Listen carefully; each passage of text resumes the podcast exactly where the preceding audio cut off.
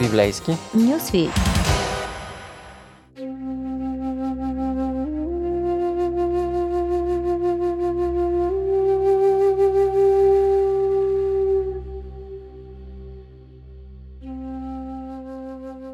Здравейте, приятели! Аз съм Ради, а днес ще говорим за една изключително напрегната приключенска драма Изкуплението Яхуда. Или просто ще говорим за един момент от живота на патриарсите от книгата Битие. Това е времето на драстична екокатастрофа, която обрича на глад жителите на Египет, Ханаан и околните земи и чак след 7 години хората се връщат към нормалния си живот. До тогава просто трябва да оцелеят. Гладът в древността е убиец на империи и цивилизации. Надеждите на Египет, на фараона, са съсредоточени в един роб с еврейски происход, наречен с гръмкото египетско име Цафнат Панеах. Все още сме изгубени в превода, има вариации от значения. Най-известните са Лечителят на света, Откривател на тайни или пък този, който е наричан живот. Но със сигурност ние имаме усещане за енергията, която носи тази митична фигура – в империята я почитат като божество и дори археолозите смятат, че са открити статуетки на тази личност, издигната в ранг на божество.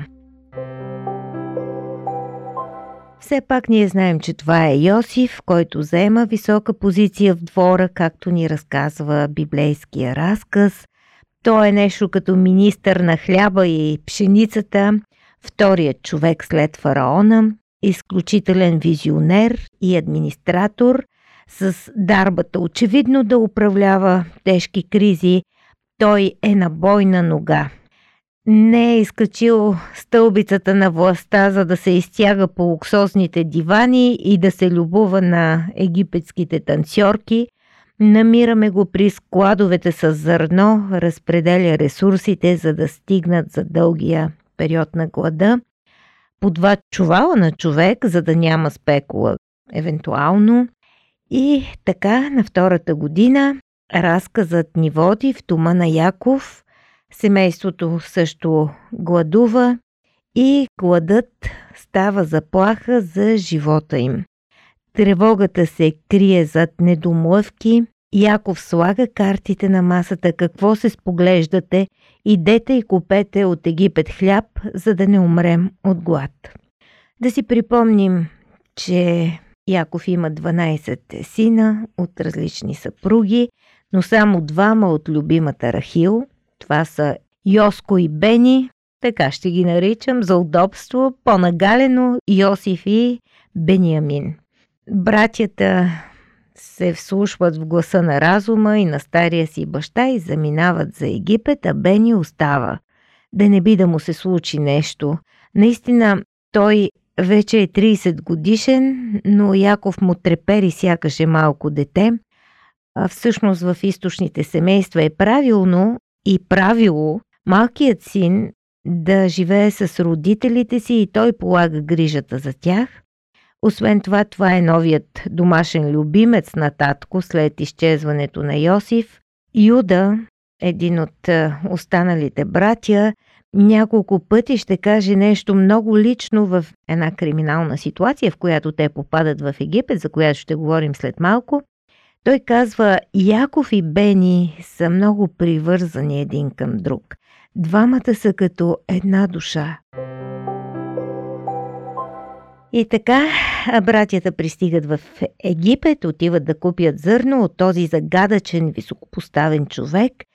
22 години са минали, някои са напълняли, други са оплешивели, трети са си пуснали брада. Йосиф обаче ги познава, но те него не, може би той твърде египетски изглежда, със сигурност е така. И по някаква своя причина Йосиф се държи доста грубо с тях. Господа, вие ми приличате на шпиони, вие сте някакви професионалисти, които сте дошли да огледате голотата на земята. Това са вече 10 зрели мъже от три жени. Може би са облечени различно, а може би изглеждат доста различно, не си приличат и външно много. На вид са като харанци, говорят ханаански език, изобщо подозрителна дружинка. Ама моля ви се, господин началник, ние сме синове на един баща. Тоест, каква е логиката? Кой баща ще прати на бойна задача 10 синове? Ами ако има провал, нали всички ще загинат? Нали, това е логиката на братята. Йосиф обаче настоява, не ви вярвам, вие сте под прикритие. Вижте, другарио началник, ние сме 12 братя, малкият е с татко, единият изчезна преди време. Честни хора сме, те повтарят много пъти, че са честни хора и сатирата на автора е за тяхна сметка – защото точно тия честни хора 20 години лъжат баща си мислят утешение и крият от него заговора за убийството на любимия му син. Вижте, подозрително семейство сте. Кълна се в живота на фараона, няма да излезете от тук, ако не доведете малкия си брат. Той ще ми разкаже за вас. Колелото се върти, преди това те го хвърлят в една яма в пустинята, сега Йосиф ги хвърля в а, яма, т.е. в затвора за три дни, после смекчава нещата. Ако наистина сте честни хора, един да остане заложник, другите да занесат жито и храна на семействата си, все пак него явно го е грижа и за всички, но най-вече Бени да не гладува, те говорят с преводач, не мислят, че египтянина ги разбира, но той ги чува и плаче, когато а, те разговарят за престъплението, което извършиха спрямо него в миналото. Те се чувстват виновни. Йосиф отделя Симон, връзва го пред очите им, заповядва да им дадат жито и да върнат среброто в чувалите им. Дава им храна за изпът, за да не бъркат очевидно в багажа, докато не се приберат. И така те се завръщат от дома, експедицията се брои за успешна, но колкото и жито да носят, Симон го няма, представете си, Яков е потресен от мъка, още един син го няма. Но времената са тежки, гладът продължава, а хлябът свършва, защото семейството е голямо, трябва да се върнат в Египет, но Цъфнат Панеах е казал, че няма да видят повече лицето му, ако не водят с тях Бени. Яков дума не дава да се продума за такава възможност. Вие ме оставихте без деца. Йосиф го няма, Симеон го няма. Как да пусна Бени? Ще свалите бялата ми коса с скръб в гроба. Ще умра от мъка просто вече. Юда успява да говори така авторитетно, че да получи съгласието на баща им и предлага да стане гарант на Бениамин. Ако не се помайвахме толкова, два пъти щяхме да се върнем, ако не върна Бени, ще съм виновен пред теб за винаги. Нека отидем в Египет, да вземем хляб, за да живеем.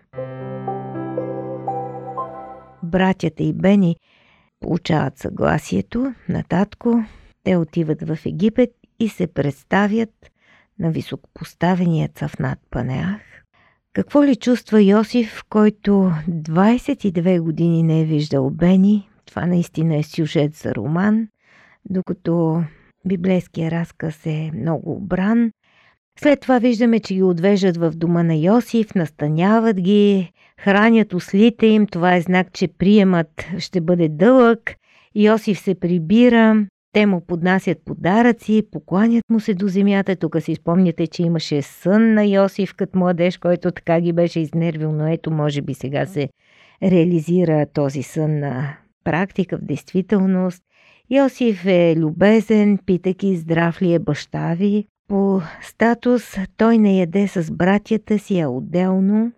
Но много интересно, настанява ги по възраст, това ги очудва. След това сервират храната, още един загадъчен детайл. В чинията на Йосиф има пет пъти повече храна.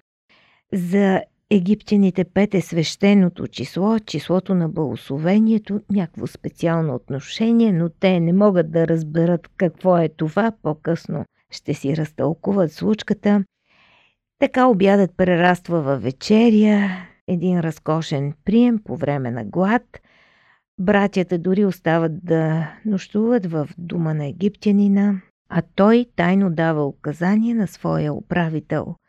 Напълни чувалите им с зърно, върни парите им, а сребърната чаша за гадаене служи в чувала на Бени. Така всичко свършва, те си а, тръгват към дома, но ги настигат и ги връщат в дома на министъра на пшеницата, където ги очаква съд.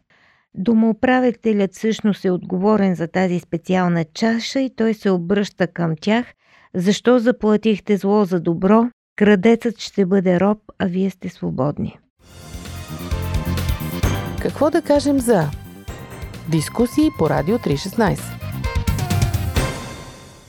Дали братята вярват в обвинението, дали нападат Бени, дали разследват какво се е случило, не знаем. Те можеха да го нападнат и ти си крадец като майка си. Каква е тая семейна мания да крадете? Можеха да го отлъчат, да си носи последствията, като му е толкова къла, да се оправдаят пред Яков, твоят любимец сам си е виновен. Братята се връщат в дома на Йосиф, това, което четеме, че той ги атакува. Какво направихте? Та тук навсякъде има камери. Като поръчител на Бени, Юда трябва да реши въпроса как да излязат от ситуацията с минимални щети. Задачата не е сега да се прави, а да бъдат мъдри. Спешно трябва да спасят малкия си брат. Другарио египтянин, какво да говорим и как да се оправдаваме, казва Юда. Ето имаш 11 роби, това сме ние и този, у когото се намери чашата. А пък Йосиф, Боже опази, как ще зароби аз невинни хора?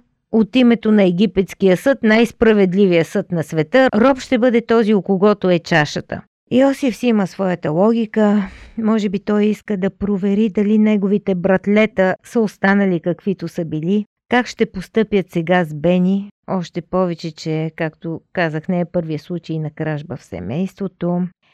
Дали мразят малкия си брат, дали ще се отрекат от него, готови ли са да го предадат в робство, ще го презрат ли, ще го оставят ли в беда или пък ще се застъпят за него. Йосиф ги поставя в непоносимо трудни условия. Те трябва да избират дали да спасят своя брат и да погубят себе си, или да махнат с ръка, да го изоставят и да си живеят живота. Все пак тук има нещо странно. Йосиф е знатен велможа, защо му е роб-крадец. Даже днес щяха да го уволнят от всяка кантора и от всяко работно място, а тук го вземат на работа. Ние сме уведомени с вас, че уликата е подхвърлена и това е инсценировка, но ханаанската делегация не го знае. За тях е ясно, че всичко може да завърши с масова екзекуция. Юда се приближава и дава знак преговорите да се водят от него. Той няма време да се прави на Цицерон, трябва да говори кратко, напористо и достатъчно емоционално, за да получи милост от Тафнат Панеах. Господин египтянин, позволи ми да кажа една дума и запази спокойствие, защото ти си като фараон, т.е. ти си велик политик, не се подавай на емоциите, не дей да се гневиш. Ето как беше, това е нашата семейна история. Имаме стар баща и малък син на старините му, чието брат умря, а той остана едничък от майка си и баща ни го обича. Той ще умре от мъка, ако момчето не се прибере. Татко даже не искаше да го пусне с нас и преди да тръгнем ни каза «Вие знаете, че жена ми ми роди двама сина». Всъщност, прекъсвам тук речта на Юда, за да вмъкна нещо по-психологическо. Яков не казва това. Юда му приписва друга история. Той говори за баща си като за мъж на една жена и баща само на двама сина – Другите не се броят. Това е усещането на Юда за нещата. И не се живее леко с подобно усещане. И така той предава речта на баща си, имам двама сина и единият изчезна. Казах си, звяр го е разкъсал, но до сега не съм го видял. Представете ли си каква бездна от чувства се отваря в Йосиф? Сега той за пръв път чува какво мисли баща му за неговото изчезване. Той разбира, че някъде дълбоко в душата си Яков отказва да се утеши и едва ли не все още чака сина си. Не го е видял мъртъв. Няма труп, само дрехата му е видял, но може би някъде дълбоко в душата му надеждата тлее. И съм чувала такива истории за хора, които са изгубили близък, но не са видяли тялото. Истории свързани с Холокоста наскоро. Един а, равин разказа за своята баба, която е изгубила така безследно изчезнало нейно дете и тя е излизала да го чака на пътя всяка вечер, да не би да се зададе от някъде, да не би да се прибере от дома. И така, може би, Яков не е видял Йосиф мъртъв, може би надеждата тлее. Бащата говори на синовете си, речта предава Юда. Ако ми отнемете Бени, вие просто ще свалите бялата ми коса с кръв в гроба. Юда очевидно не се опитва да кове защитата върху невинността на малкия си брат. Помилвай го, другарю египтянин, той има лоша наследственост, тя и майка му, нали, имаме такава домашна история. По-скоро той не може да си представи историята да се повтори. Този египтянин се интересува от баща им, като че ли има някаква симпатия към баща им и затова той говори за татко. Татко ще умре, ако не върне момчето. Бени му е отехата в старините. Господин египтянин, ние доведохме момчето, защото видяхме, че ти си добър човек и ти се доверихме. Ти си наистина великодушен човек, прояви милост. Аз съм поръчителят на момчето. Ще ти бъда роб до гроб. Само юношата да се върне с братята ми. Защото как да отида аз при баща си, ако момчето не е с мен? Не мога да си представя, че ще видя това нещастие. Готов съм на всичко, за да изкупя грешката на брат ми, защото нямам вече сили да гледам мъката на татко. Не искам историята да се повтори. Скъпи приятели, това е върхът на откровенността. Юда говори като единственият от синовете на Яков, който сам е изгубил деца. Той знае как боли и с тая болка произнася своята реч, като се обръща към най-човешките чувства на египетския управник. Той вижда нещата от своята гледна точка на нелюбимия син.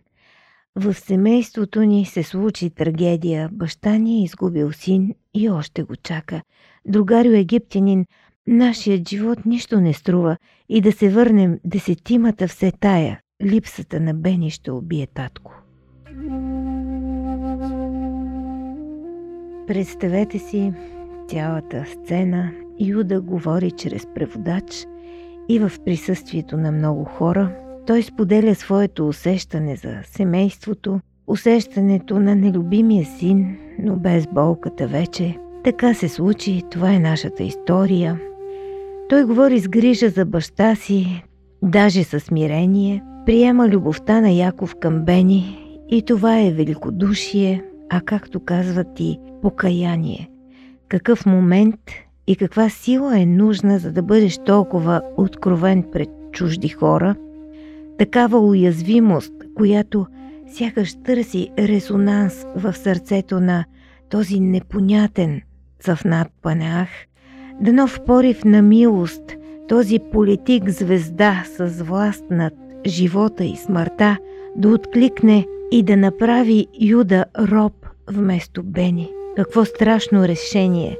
Представете си Юда, този истински self-made лидер, човек с талант и амбиции, който сам предлага да стане роб вместо крадливия Бени, той е невинен ден от те, дали знае, дали не. Представете си, той е готов да помаха с кърпичка за Богом и братята му да се върнат у дома, а той жив да се погребе в чужда земя, да бъде роб до смъртта си и да не види никога повече своите деца и внуци, дори Шела, любимия си син.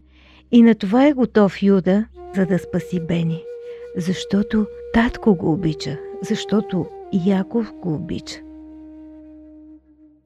Е това наричам аз изкуплението Юда. Или както се произнася, ако успявам да го докарам в оригиналния език, изкуплението е хода. Йосиф не може повече да се сдържа. Той нарежда всички да напуснат, за да остане насаме с братята си и се открива. Аз съм Йосиф. Баща ми жив ли е още? И заплака с глас да чуха и във фараоновия дом. Невероятна история. Представете си, може би слугите са зад завесите. На другия ден всички египетски таблоиди ще излязат с големи заглавия на първа страница. Плачат на цъфнат панеах. Но това, приятели, не е краят. Историята продължава.